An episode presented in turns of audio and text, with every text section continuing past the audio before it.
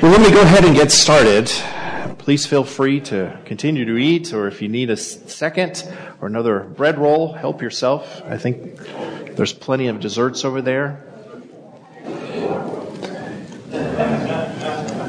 So I know we build this as a history of Methodism, but in many ways, it's much bigger than any denomination. It's much bigger than just Methodist. We usually try to start the conversation with this guy, John Wesley, who was, will be really a topic of conversation. A couple things I want you to notice, his dates, and those will be important for us, seventeen oh three to seventeen ninety-one, the eighteenth century, which obviously was a very, very important century for our nation. And we're going to show you how Wesley influenced the development of America, um, the Great Awakenings. We'll talk about that. But really, the history of what Methodism was and became is much bigger than just Wesley. He was sort of a surfer, if you will, uh, riding a very large wave of Christian revival that swept from Europe into the into England, and then into the United States, and it really changed the course of Western history. So this is a this is a big movement of which Methodism was a small part. A couple other things to notice about Wesley. Look at those lovely locks. Isn't that gorgeous? Supposedly it's real hair for him.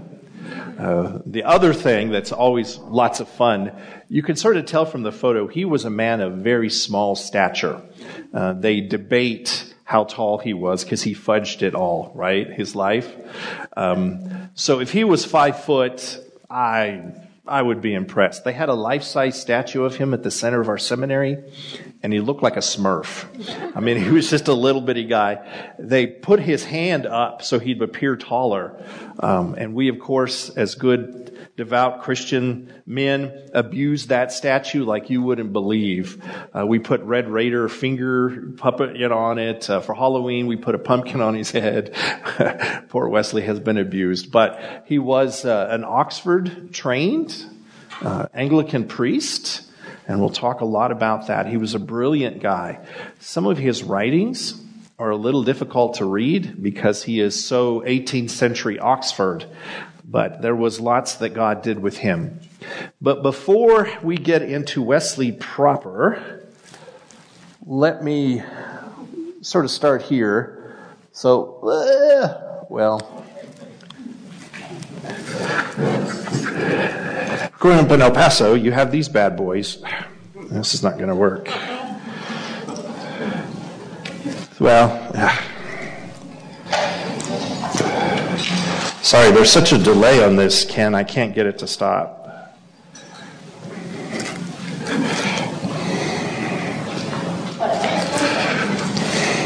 Can you surrender from me back here and tell me? Yeah, yeah.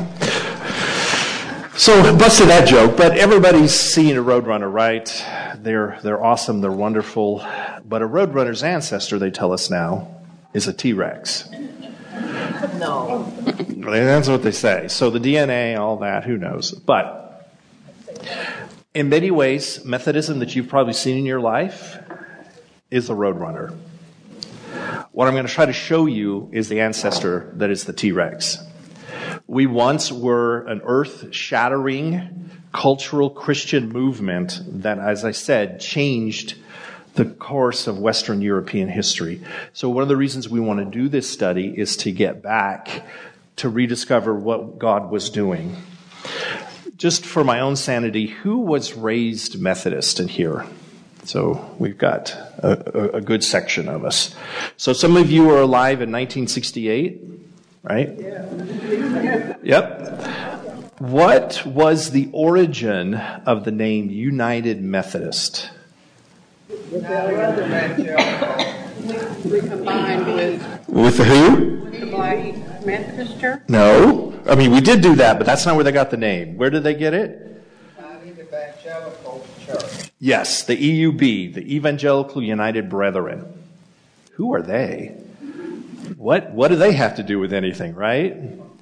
Today we'll, we'll go through that. It was the Evangelische Brethren, which is the German origin, um, and it was a huge movement in the United States. So how was that for a wonderful merger of names? The Evangelical United Brethren and the Methodist Episcopal. And so we unite as United Methodists. The United part came from the United Brethren. Talk about getting the short end of the stick. Should have been Methodist Brethren. But anyway, it was what it was. So we move on to the history of Christianity in Europe. And remember, uh, Wesley is pretty much all of the eighteenth century. So we need to back up to the sixteenth century, the fifteen hundreds. Now I want you to think about how long Christianity had been in Europe. When did it start? When did the gospel reach Europe? Do you know? Paul wrote to Rome, that's Europe. Yeah, yeah, for sure. Paul went to Rome. Uh, Paul goes to Athens. Uh, so it begins pretty much um, uh, when Jesus dies. I mean, we'll, we'll be generous and say maybe forty A D. So Christianity, by the time we're talking today, starting our conversation um with Martin Luther, had been in Europe for over a millennia. So about fifteen hundred years, Christianity had been developing in Europe, and it had crossed from one side to the other. Uh, it was the, the dominant political, religious force. We had seen the Crusades. We'd seen a lot of up and down. But there was a development within Christianity in Europe. And it's really hard for us to wrap our brain around, but in many ways, the the Catholic Church was the church. Uh, it controlled everything, certainly in Western Europe. And it's sort of like we imagine uh, we have a federal government and then we have state governments. In Europe, the federal government really was the Vatican in Rome. There were individual states like England and France, and they had their own agendas. But really, when it came to supernatural, supranational events, it was really controlled by the Vatican. And there were ups and downs. Um, emperors uh, from the Holy Roman Empire, which is Germany, uh, tried to uh, to change that a little bit. They have kings like in France that will try to buck that tradition. But for the most part, the control of Rome held uh, through the first fifteen hundred years. And if anybody was raised Catholic, I, I don't want to um, disparage you now, but um, the Catholicism that you know today, despite what you may have heard, was not the Catholicism of the sixteenth century. As all institutions sometimes do, there was a lot of bureaucracy, a lot of corruption, a lot of decay that had occurred in this system that was, you know, well over a millennia old. And this isn't our topic of conversation, but uh, to sort of get us started, what was happening is that the Catholic Church taught at the time that when you die, you don't immediately go to heaven or hell. You go to an intermediate place called purgatory. And depending on your sins, you had to pay, as if you were in hell, a certain amount of time in order to get out of purgatory, and then you could go to heaven. Or if your sins were so bad, you had never accepted Jesus, you wouldn't go to hell. But the good news is that you could do certain things in life in order to shorten your time in purgatory. Or more importantly, if a loved one had passed away, there were things that you could purchase from the church that would help them get out of purgatory quicker and get into heaven. Now, this was part of a huge cultural phenomenon of interest in relics. The Europeans sort of understood that the Christian message had happened in another part of the world, and so they were always eager to have things from that world. And so really, uh, kings, uh, the, the, the papacy, the Vatican, were always marketing in the sense of the, the bones of Andrew, the spear that pierced Christ's side, the cup that Christ came from. And it wasn't just the, the papacy that was doing this, but really kings would make a lot of money. If you could Uh, come and see the head of Mark, for example, you would have to pay for that privilege, but then possibly you could get some forgiveness for future sins. So this process is ensuring the church is making a tremendous amount of money in addition to the tithes that the nations are making to it. But it sort of belittled uh, the whole Christian process. It became an economic exchange.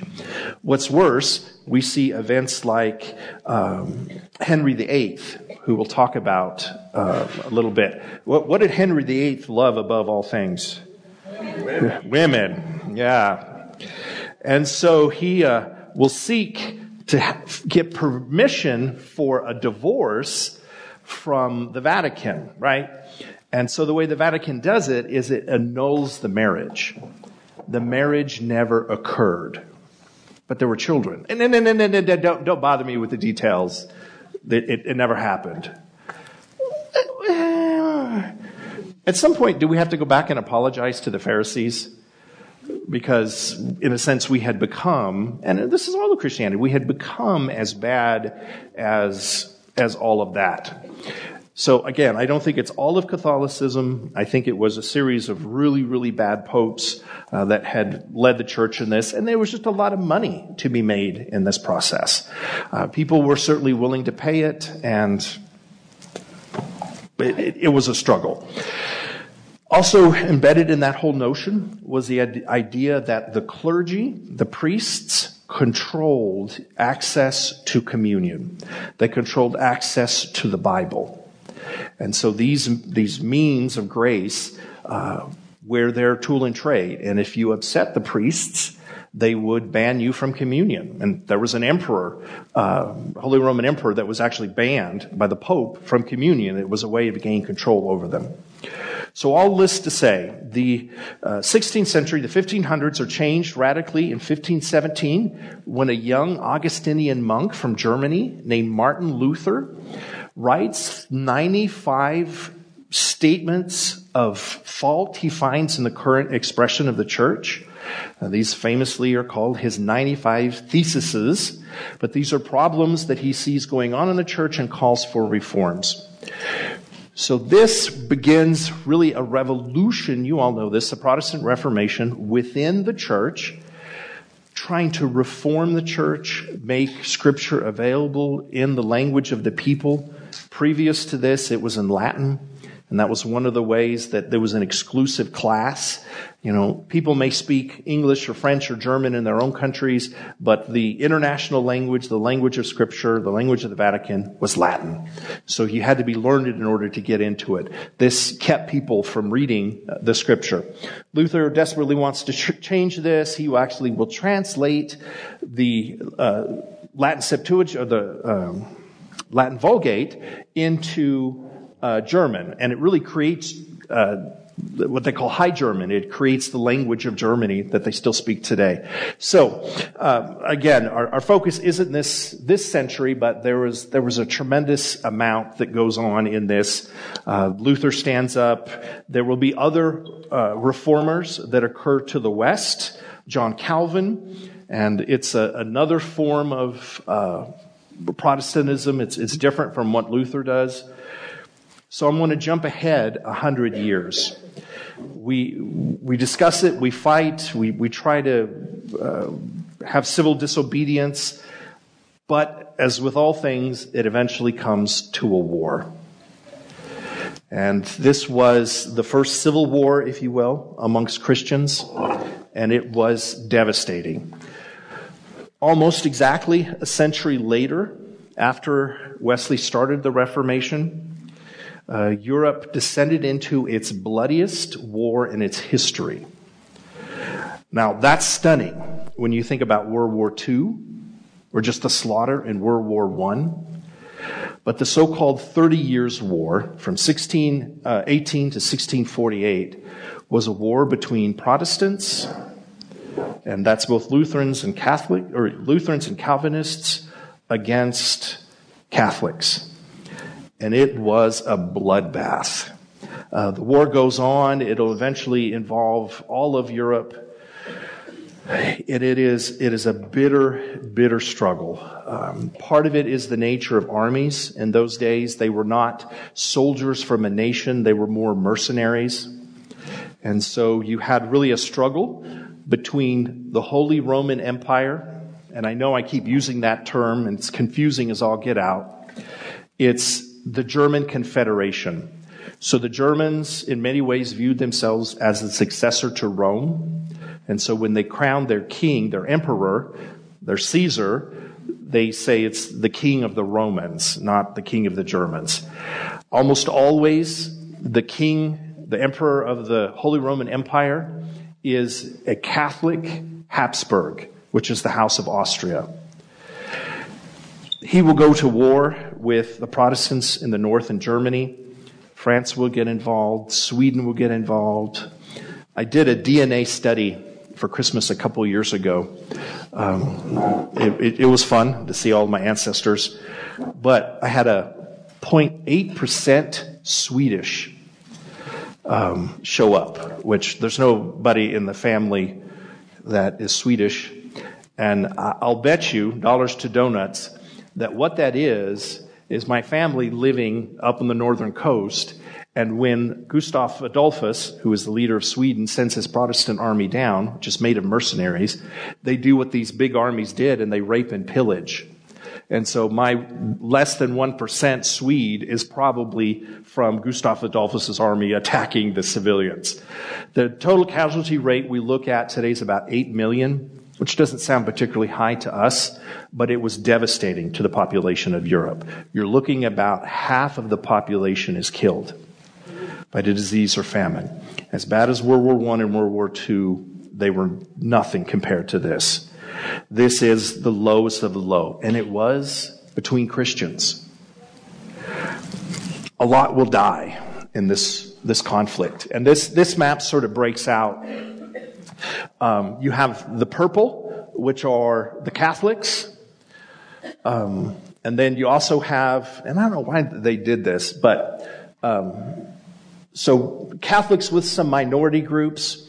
And then in the uh, pink, well, when it's not pink, that's yellow, you also have Catholics. And then the orange, you have uh, Lutherans. And then the bright yellow, you have Calvinists, which this map doesn't cover most of their territory. Um, can can we go to the one before? That's probably a better one. Um, so that's, for the most of the war, how it broke out. The blue being Catholic and the red being Protestant, uh, which would be both Lutheran and Calvinist. So what do you do after a war for a religion that's killed about half the population? Yeah. Um, do you ever want to go back to church again? No, no. I mean, it, like I said, the Imperial Army, the, the Catholics, was brutal, raped and pillaged. The Protestant armies did the same thing. Uh, it was just one atrocity after another. These soldiers weren't Uh, representing the churches, they were representing uh, their their paymasters, their their generals. And it, it was just terrible. So, sixteen forty-eight, the church has to make a decision. What what do we do? Gone is the dream that you're going to have a united Europe. You're going to have a united church. It's just never going to happen. There's been too much blood that's spilled. So what tends to happen is each side entrenches itself into, I'm not Catholic, I'm not Protestant. This is the way it's going to be. And there's a divide that you can still see in Europe today. Southern Europe, for the most part, is still Catholic. Northern Europe is still Protestant. I was talking before, you can probably remember with your grandparents, that it was a bigger deal to be Catholic, right? Or Protestant. And you, for God's sake, you didn't marry one or the other. I mean, it was it was a big deal. Those are still echoes of the seventeenth century, how far back this went. But then an amazing thing happened. And this is what Methodism is about. This is what we get excited about. This is what we want to bring back. There was suddenly, after the fire, a, a growth of flowers, uh, a harvest of Christianity, the likes we had never seen. It was like new birth came up from the dead places. And this is generally how it happened. They noticed that before and during the war, all we cared about was if we were right. All we cared about is, is our dogma perfect? Is our theology perfect? Um, you know, they, they would go to church, whatever side. They would say the Lord's Prayer. They would say the Apostles' Creed. They would take communion. And that's it. Not, nothing else was really required. You were born into whichever side you were born into. The state ran the church. If you're Lutheran, it's a state church. If you're Catholic, it's the Catholic Church. Uh, you were born in it. You got baptized. You paid your taxes, which are also your tithes. You said the Lord's Prayer. You read the Apostles' Creed. Uh, you went to communion, and that's it. There's nothing else. That's just the way it, you are. Um, and, and people started to reason, you know, Jesus taught a lot more than this. Jesus didn't just give us this sort of magic strictures that we had to follow. Um, your life should change. If you know Jesus, something about you should change. Uh, if you know Jesus, you really probably should not rape and pillage. Uh, if you know Jesus, you should be getting better.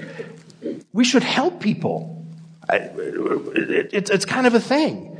Uh, so there really was this movement following the war where people decided, we we got to do better. Uh, most of the war had been fought on the continent.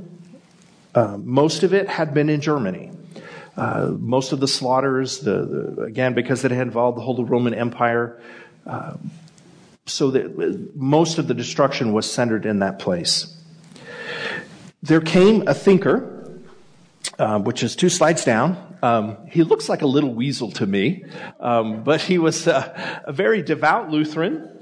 He was a theologian, and in uh, Lutheran circles, sort of the highest religious authority were professors, which was kind of still true today. Um, like Luther was Doctor Martin Luther. Um, this is Spener, uh, Philip Jacob Spener, Philip Jacob Spener, and he he really begins to, to codify, to put into thinking this idea that the Holy Spirit needs to touch us on the inside, needs to be changing us. He creates what today historians call the Pietist movement. And it was this desire to get Christianity back to a biblical basis where we not only think right, but we do right. He's famous for saying that in his day, we were dead right. That our thinking about God was right, but we were dead on the inside, just because of the war, because of all that happened. So it really begins this groundswell. Was anybody ever involved in the Emmaus movement? I mean, you guys know a little bit how this stuff happens. He's not trying to create a new church. He's doing this on the side to help the church. And it, it really takes off. I don't have time to go through all of it, but let me give you some of his big points. Uh, he, he writes a book that's one of the bestsellers of the day um, called Pia Desirea. It's, everything's still in Latin, but it's it's the way of pietism. And it's it's the simple idea that Christianity, Christians should be transformed by their faith to live a holy life. Holy is not some set of bones that you pay to go see in a cathedral. Holy should be the way you treat your wife.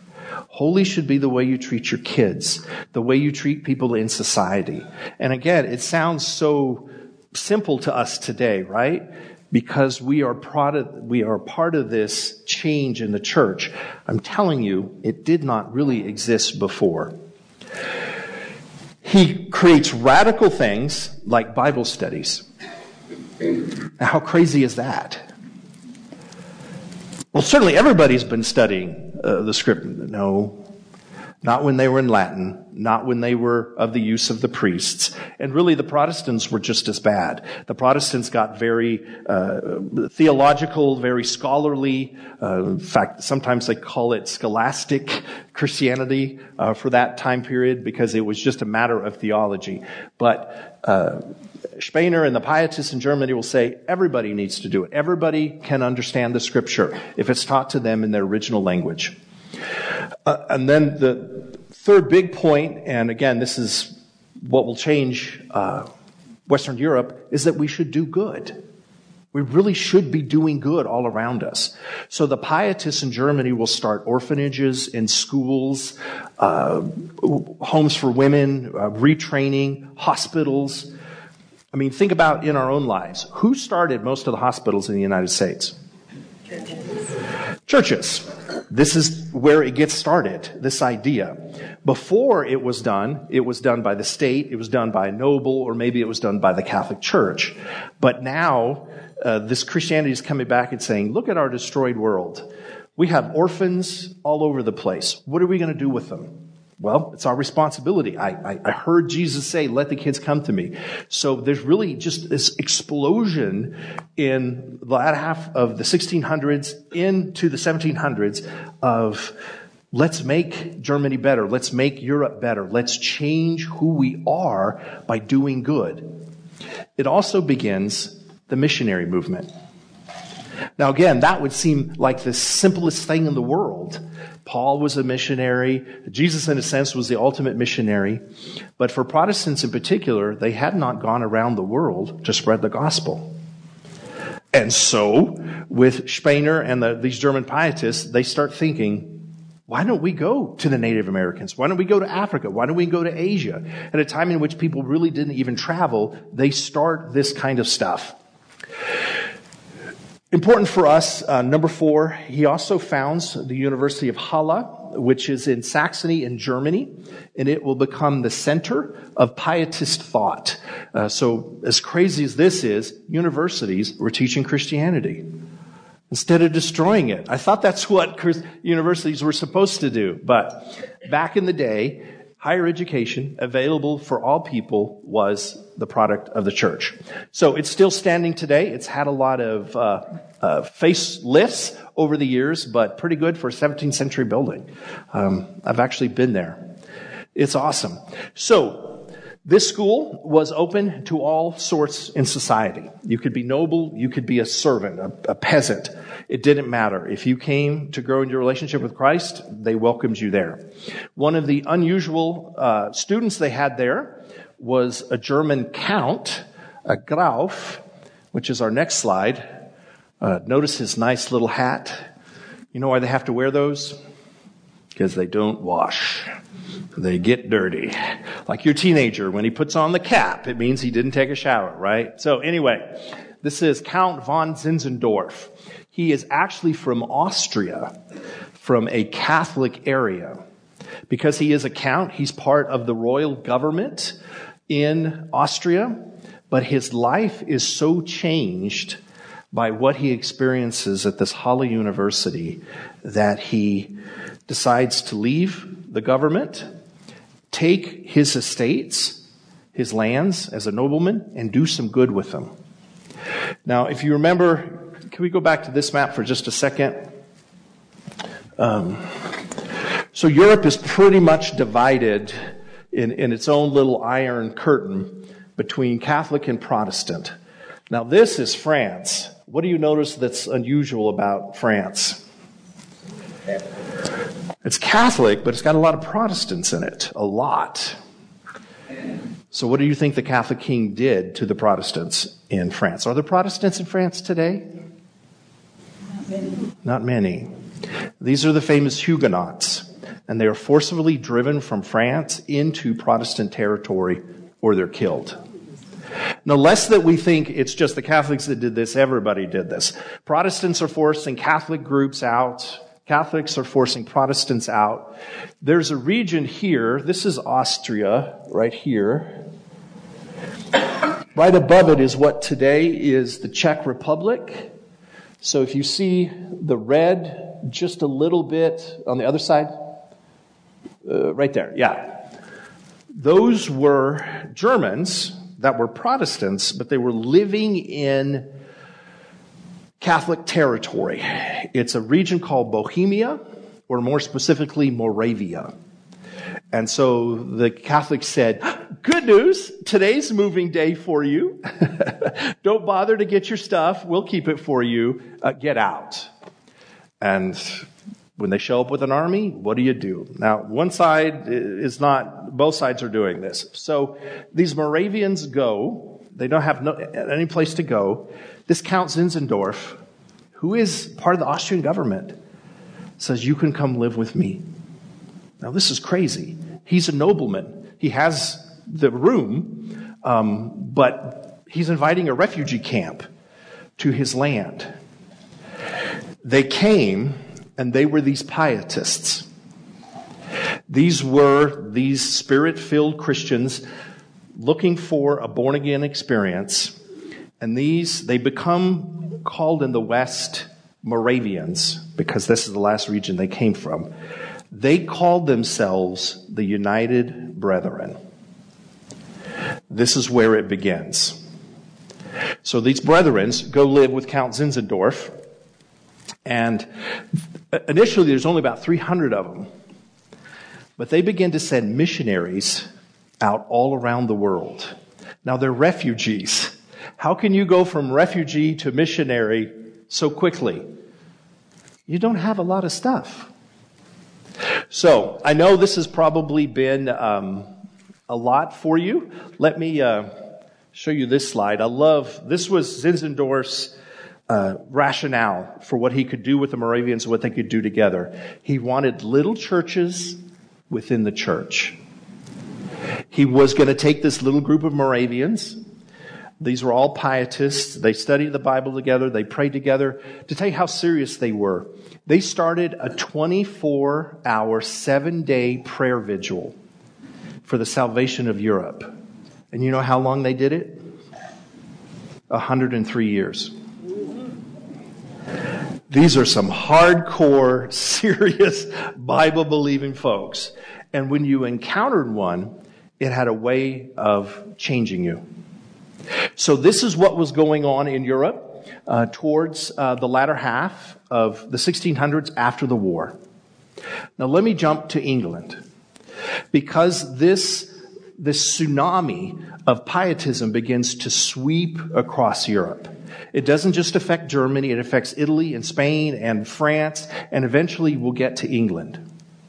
In England, there is a young John Wesley. And he is part of the Anglican Church, which is a fancy way of saying English. Now, the English were neither fish nor fowl. They weren't quite Protestant and they weren't quite Catholic. Do you know the spiritual leader that led the Anglicans away from the Catholics? Henry the Eighth. That epitome of Christian virtue. He had uh, gotten several divorces from the papacy, and finally they're like, Henry, dude, work it out. You, you, it's, you're not getting any more. And he said, fine, I'll create my own church. I'm the head of my own church, and I'll give me as many divorces as I want. So all the Protestants looked at the Anglicans and thought, yeah, you guys are not really in this fight with us.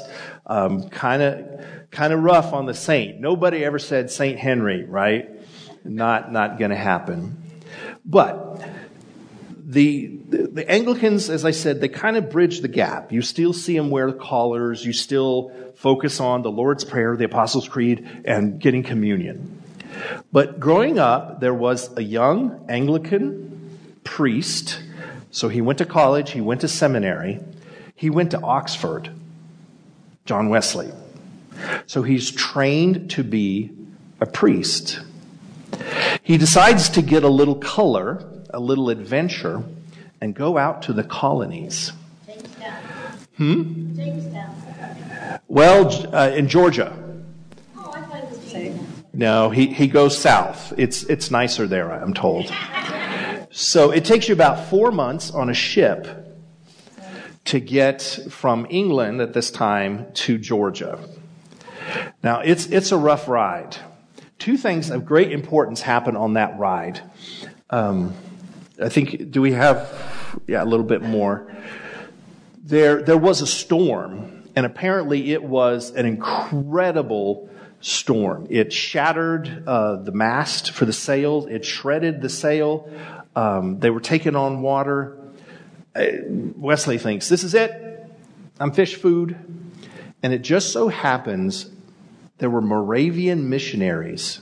Remember those people I talked about that lived with Zinzendorf on the ship with Wesley. Now, Wesley is a priest.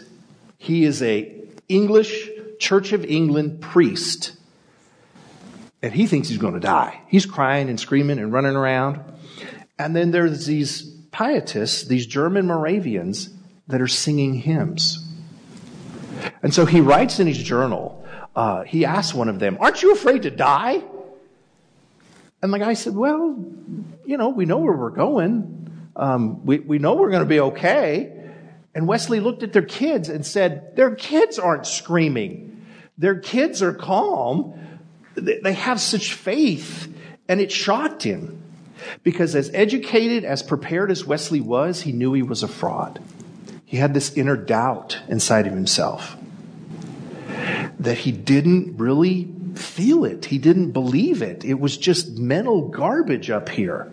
And he's ashamed to say it. So these Moravians on the ship with him, tremendous influence. And it's just the beginning. There's also a young lady traveling with him that happens to be the governor of Georgia's niece. And I think we have a picture of her. Uh, Sophie Hopke. John Wesley may now...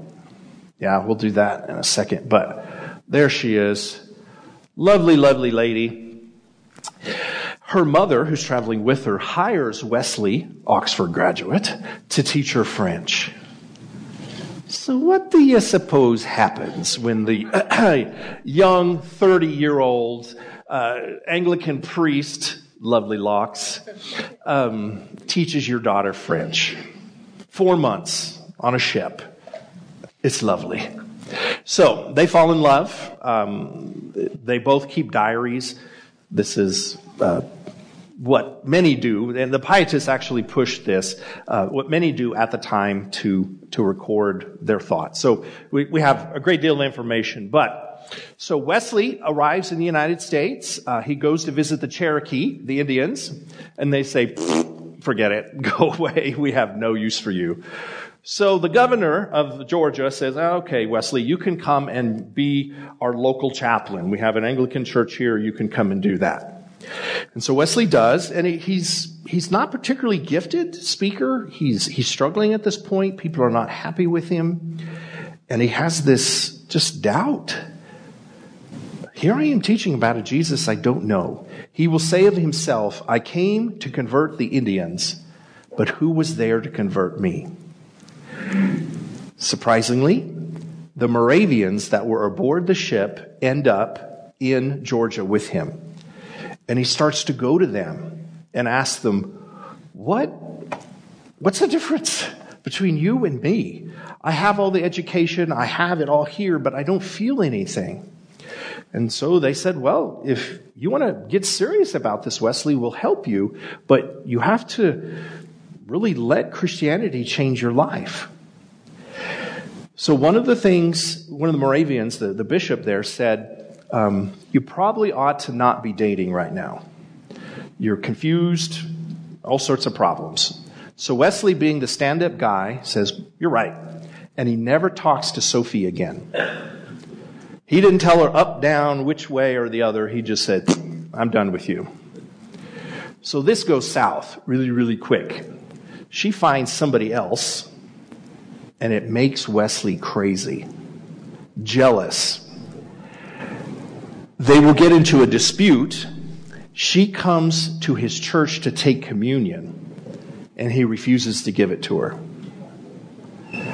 So her new husband basically calls Wesley out, first threatens to duel him, but he's a clergy, so you can't, and then he threatens to sue him. He sues him for a thousand pounds because you've defamed my wife.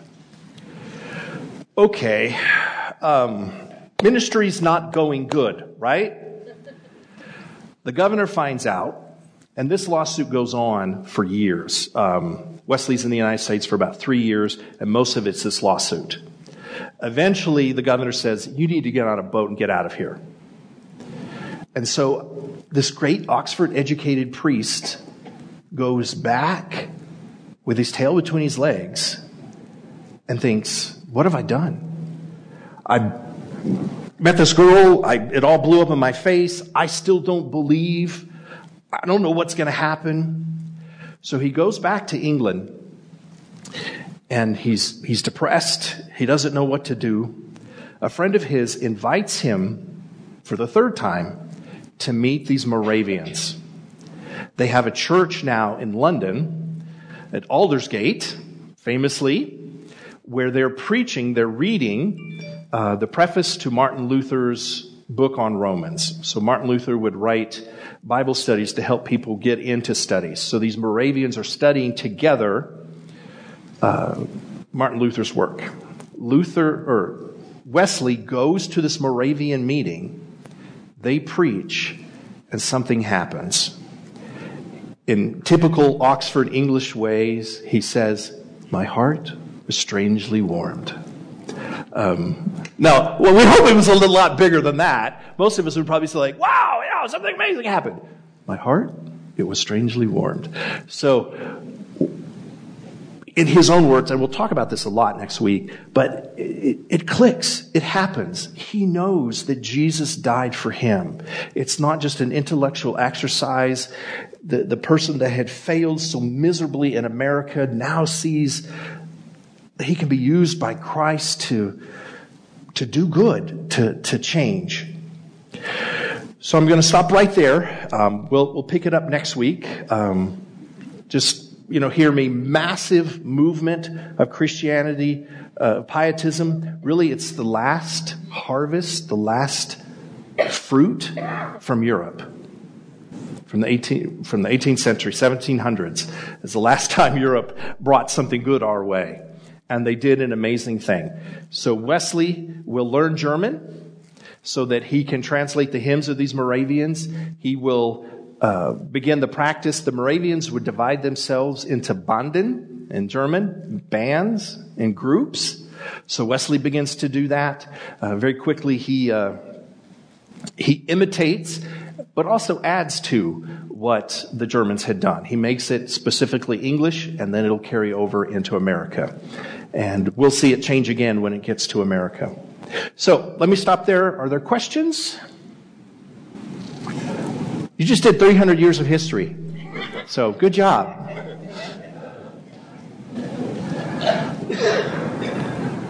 I think it is beautiful that, thank you. I think it is beautiful that in the bitterest end of a war, when you've killed half of the population, people can finally wake up and think, maybe we should be more like Christ. So I'm going to speak for Pastor Steve and I. That's what we want. We don't want people just to go through the motions of the church, just to do the important things that we do, but it's got to be here too. It's both places. We think and we feel, and Wesley will uh, capture that in the Pietist movement. So let's pray, and we'll head out. Father, our God, thank you that you don't give up on us. After Cain killed Abel, how easy it would have been to walk away after he had killed half of the people on the earth. And yet, we do it again and again. We get so full of our own interpretation that we lose sight of your mission. We thank you for the Pietists that brought life back to the church, back to Europe. We pray that we might continue in their vein today. As our lives are hectic, as the storms rage and our relationships struggle, may we be like Wesley and know where we can go to hear the gospel, to hear the truth, to feel Christ touch us. May we, as a church, always be that place. In your Son's holy and precious name we pray. Amen. All right. Thank you, guys.